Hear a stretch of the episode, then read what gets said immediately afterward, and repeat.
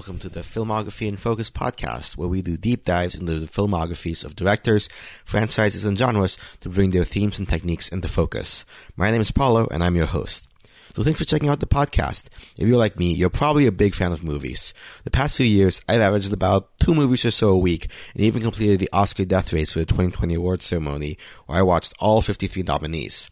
You can check that out on my other podcast, the Oscars Death Race podcast. But in any case, it's only in the last few years or so that I've really started my personal film education, which means watching movies beyond what just happened to be in theaters in any given week. Uh, which means there are a lot of classics I still haven't seen. For example, it's only in the last few years I've seen classics such as 2001 A Space Odyssey, The Shining, Alien, Blade Runner, Predator, and Terminator. I've also only seen three of the nine Tarantino films so far, and of Scorsese's films, I've only seen The Irishman and Silence, to say nothing of any of the works of Francis Ford Coppola, Wes Anderson, Akira Kurosawa, the Coen brothers, and many more.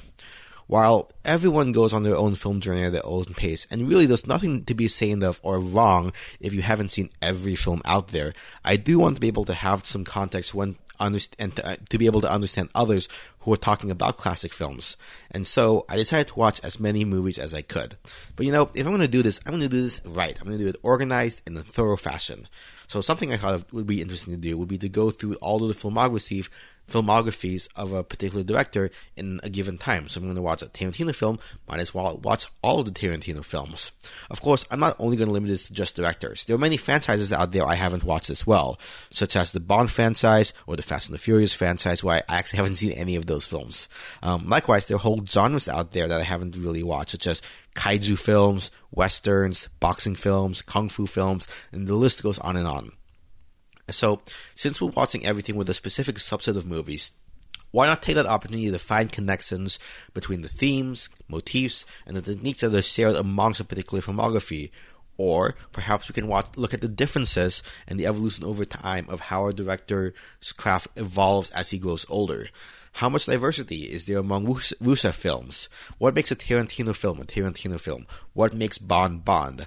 If I can verbalize and answer these sort of questions about classic films, then when taken as a body of work, then hopefully when viewing these films as individual, I can find even more to appreciate in them and also more to appreciate in future films that come out that pay homage to these classic films that came out before them. So think of it like a video essay almost, only for your ears. So I guess an audio essay. I can't promise I'll be as good as Every a Painting or Kaptain Kristian, two of my favorite video essayists, but I'll do my best. So I'm hoping you'll join me on this journey. Think of it as uh, kind of like a monthly movie book movie club, almost a book club almost, where you know, I'll announce each month's themes and lists of movies in the preceding episode, as well as on Twitter and or on a list on Letterboxd.